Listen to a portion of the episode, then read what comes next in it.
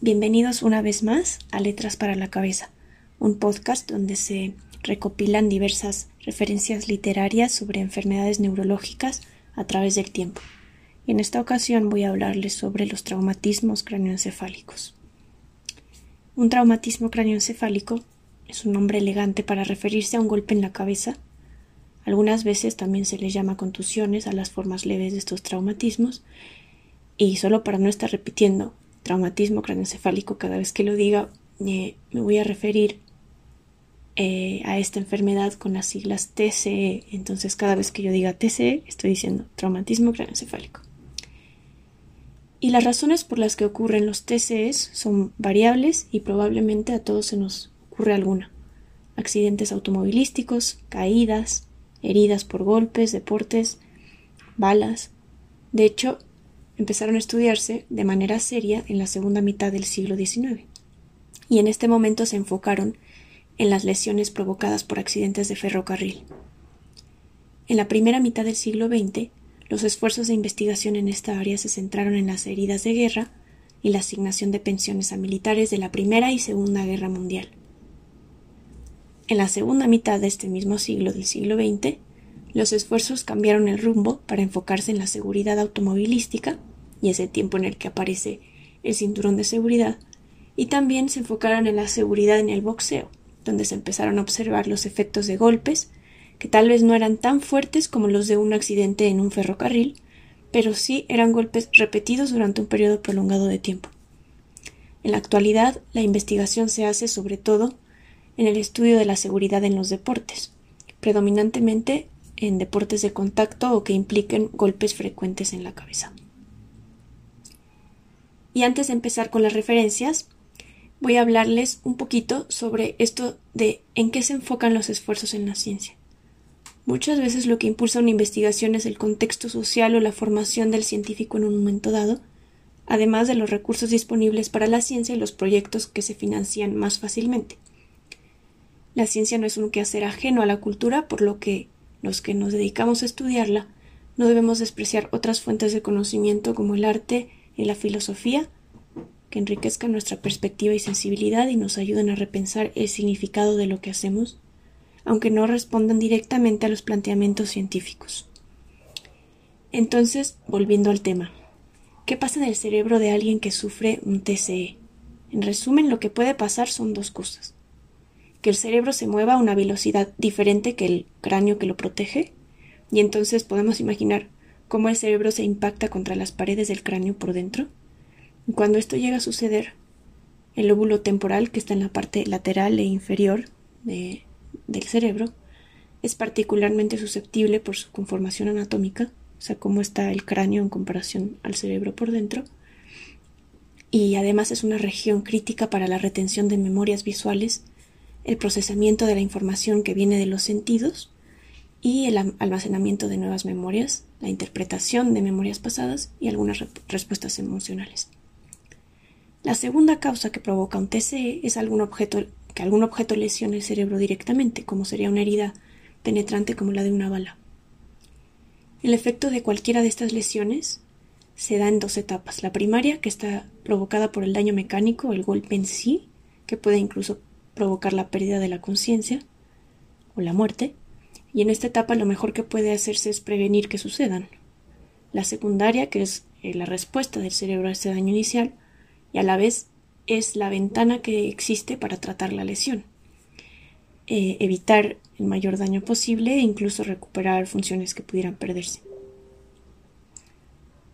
Naturalmente, lo que más importa en el TCE es qué tanto se daña el cerebro y esto no a fuerza depende de qué tan aparatoso se ve el golpe o si hay o no una fractura de cráneo. Antes se pensaba que si había fractura de cráneo significaba que era una TCE más grave, eh, pero eh, esto no ocurre así.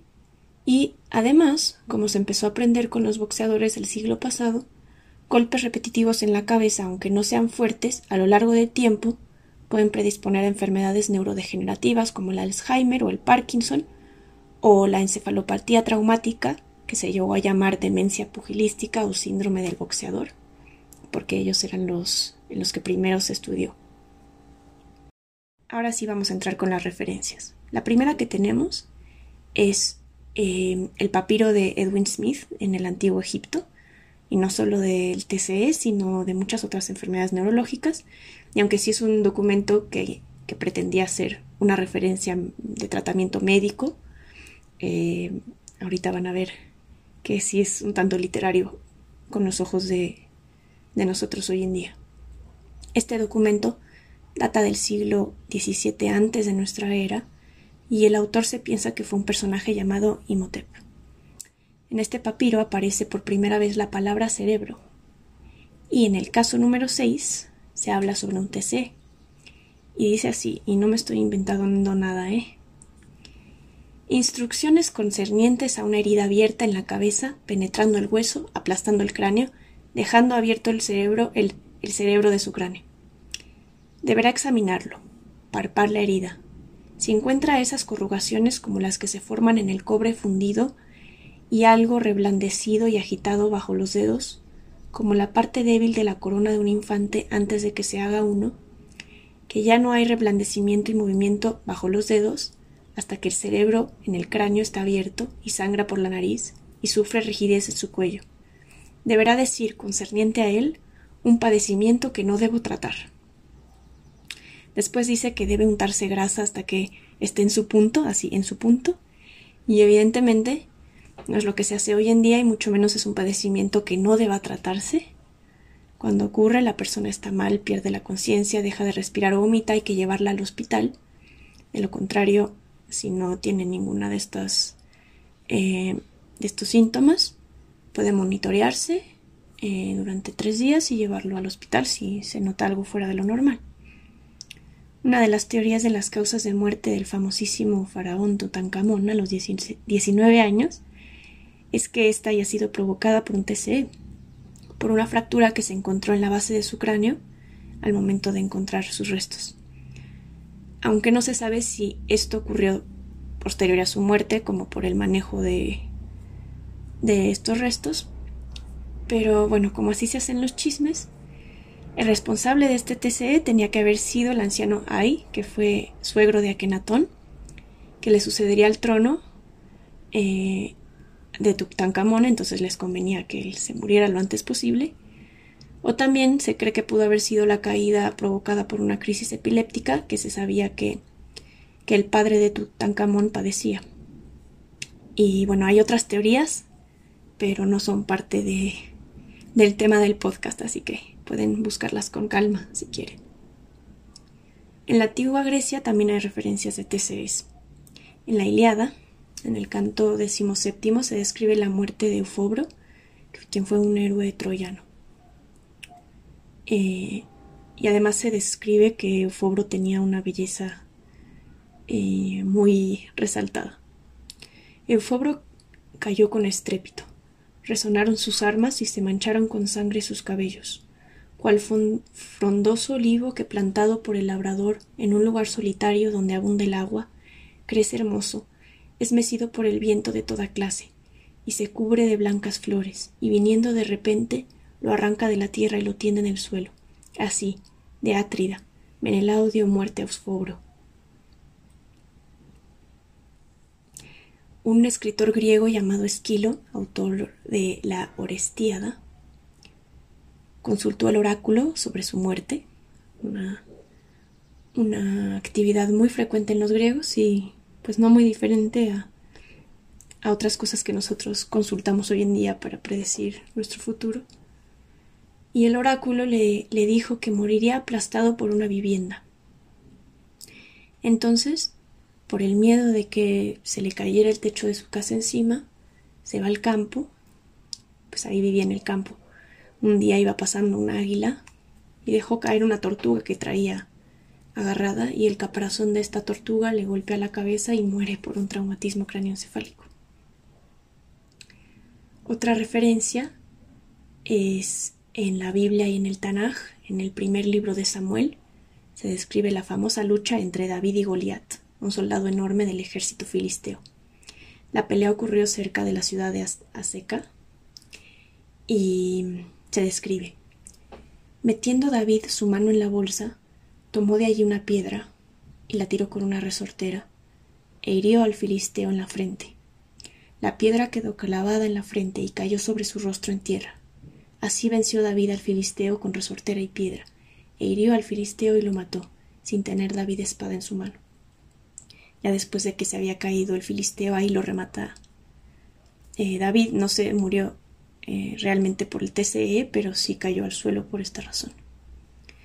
Y en la Biblia y en el Tanaj encontramos otras referencias también, menos clásicas, pero sin eh, dejar lugar a la imaginación. En los libros históricos ocurre el asesinato de Sisera, que era el jefe del ejército del rey Yavin de Canaán, por Yael, quien tenía una tienda y fue esposa de Eber el Ceneseo. Se describe así. Pero Yael, mujer de Heber, tomó una estaca de la tienda y tomando en la mano un martillo, se le acercó silenciosamente y le clavó la estaca en las sienes, la cual penetró en la tierra, pues él estaba profundamente dormido y agotado, y murió. Unos años más tarde, a finales del siglo XV, el rey Carlos VIII de Francia, famoso por ponerle fin a la Guerra de los Cien Años, muere a los 27 años víctima de un TCE. Esto sucedió un día en el que se dirigía a los fosos del castillo donde vivía y se pegó en la cabeza con la viga de una puerta que estaba todavía en construcción. Parecía estar bien, pero después perdió el conocimiento y falleció nueve horas más tarde. Ahora les voy a contar la historia de Kutuzov que nació en el siglo XVIII en Rusia. Tal vez no saben quién fue Kutuzov, pero seguro saben cómo terminó la invasión napoleónica en Rusia en 1812. Pues Kutuzov es legendario y además su historia médica es única. Él entró a la escuela militar a los 12 años y fue un estudiante brillante. Hablaba inglés, francés, alemán, polaco, sueco, latín y turco. Encima era una persona enérgica, motivada y, y tenía un muy buen sentido del humor. A los 29 años, mientras peleaba contra el ejército turco en Crimea, recibió su primer impacto de bala en la cabeza. Sobre esta herida se registró. Este oficial de campo recibió una herida de bala que lo alcanzó entre el ojo y la sien y se fue en el mismo lugar al otro lado de la cara. Esto eh, pensando que atravesó así de manera transversal eh, la cabeza de un lóbulo temporal al del otro lado y salió. Se pensaba que nunca regresaría. Sin embargo, eh, Kutuzov era muy afortunado porque contaba con el apoyo de Catalina la Grande que lo llamaba mi general. Y por eso quería que volviera, para que se volviera general. Y pues todo el mundo estaba sorprendidísimo de su recuperación y hasta la gente empezó a escribir sus tesis con el caso de Kutuzov. Había un profesor holandés que argumentaba que seguramente su historia se trataba de una fábula, ya que era muy difícil sobrevivir teniendo tal, herida y además era absolutamente imposible preservar la vista.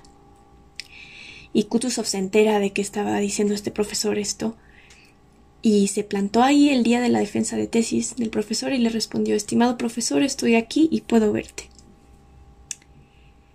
Y ya un poco mejor recuperado, Kutuzov se va a Inglaterra y dedica mucho tiempo a estudiar la organización e historia militar de diversas armadas incluyendo las estrategias de Washington en Estados Unidos, y de este tiempo de estudio concluyó que en la guerra no es necesario ganar batallas, porque el desgaste estratégico ganaba guerras. Este, este pensamiento fue vital para, para el desenlace de contra Napoleón. Y luego Kutuzov se va a Viena, luego regresa a Rusia y ahí ya lo nombran general. A los 43 años una bala turca vuelve a impactar a Kutuzov en la cabeza.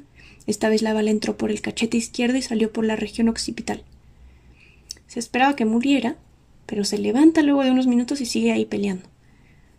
Pero empieza a perder sangre y ya lo llevan a un hospital. Ahí estuvo siete días muy malos y a los cuatro años, y a los cuatro meses, perdón, regresa a la armada con algunas secuelas como la intolerancia a la luz y el dolor y dificultades para ver bien del ojo derecho ya tenía desviado de la herida anterior y luego eh, después ya pierde el ojo derecho. En la obra de Guerra y Paz, Tolstoy describe la cicatriz que le quedó. El príncipe Andrew miró el rostro de Kutuzov a un solo pie de distancia de él e involuntariamente notó las costuras cuidadosamente lavadas de la cicatriz cerca de su templo, donde una bala le había atravesado el cráneo y la cuenca del ojo vacía. También se describe que su personalidad y comportamiento cambiaron drásticamente y su reputación y apoyo disminuyó.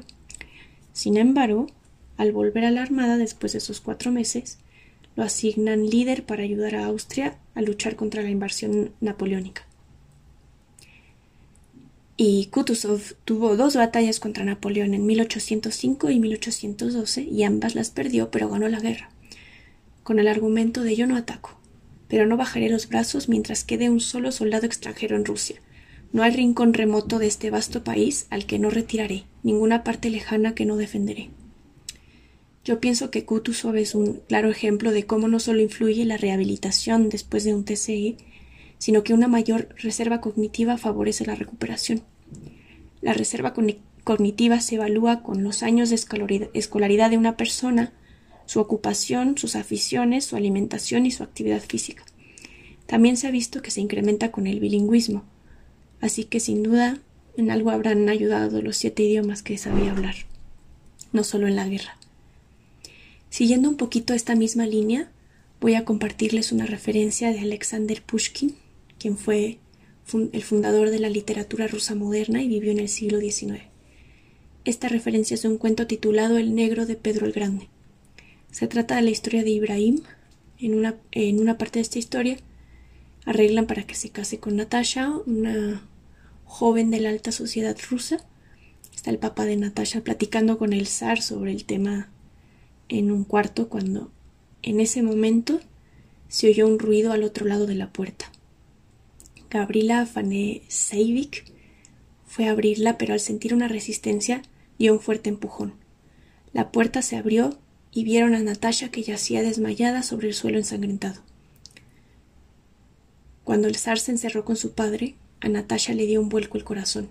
Tuvo el presentimiento de que se trataba de ella y en cuanto su padre la mandó a su habitación diciendo que tenía que hablar con su tía y su abuelo, no pudo resistir la tentación de la curiosidad femenina penetró hasta la puerta del dormitorio a través de las habitaciones interiores y no dejó pasar ni una palabra de la terrible conversación. Al escuchar las últimas palabras de su padre, la desdichada joven perdió el sentido y al caerse su cabeza golpeó contra un baúl de hierro forjado donde guardaban su ajuar. Acudieron los criados, levantaron a Natasha, la llevaron a la alcoba y la tumbaron en su cama. Al poco tiempo volvió en sí, abrió los ojos, pero no reconoció ni a su padre ni a su, ni a su tía. Al final del siglo XIX, otro escritor del que ya les había hablado fue víctima frecuente de TCS, Hemingway. Sus golpes ocurrían por accidentes volando avionetas o durante la guerra, lo que lo llevó a padecer una encefalopatía traumática. Esto es una cosa muy chistosa. Las contusiones son una cosa muy chistosa, escribió en una carta desde Kenia. Y lo he estado estudiando. Visión doble, la ida y venida de la audición y la capacidad de olfato, de oler algo puede volverse aguda más allá de lo que uno pudiera pensar. Y por último, quiero compartir un poema que es parte de una obra titulada Nueve meses sin lenguaje del joven poeta David Leo García, que se publicó en 2018. Todos los poemas dentro de esta obra suceden dentro de la cabeza de una persona con afasia, que afecta el lenguaje, posterior a un TCE. Nueve meses sin lenguaje sumerge al lector en la perspectiva de esta persona que ha perdido la capacidad de hablar. Y uno de los poemas, que es el que les voy a compartir, es este. Lenguaje, tú, traído del azar, como mi cuerpo, recién despierto, recién nacido, con la noción vasodilatadora de estar aquí y en todos los lugares, de ofrecer un sentido y su contrario, poder decir, el infierno es lo único que existe, es sobrenatural tener dos ojos, porque te da lo mismo castigarte. Límites como el cuerpo o como el cuerpo, siempre sobrepasarlos. Que endureces los sueños y los llevas hacia un inaplazable desayuno. La fecha de la muerte en el reverso de las cucharillas. Y a tintineos y a demoliciones edificar un día en el afuera. Poder decir, es sobrenatural lo único que existe. En ti está la semilla de tu destrucción. ¿Cómo la cuidas? Con este poema tan bonito termino el episodio de hoy y ya saben, eh, si algo aprendimos es que hay que cuidar nuestras cabezas y aumentar nuestra reserva cognitiva por si acaso. Y para el siguiente episodio voy a hablarles sobre el Parkinson. Así que espero verlos pronto. Muchas gracias.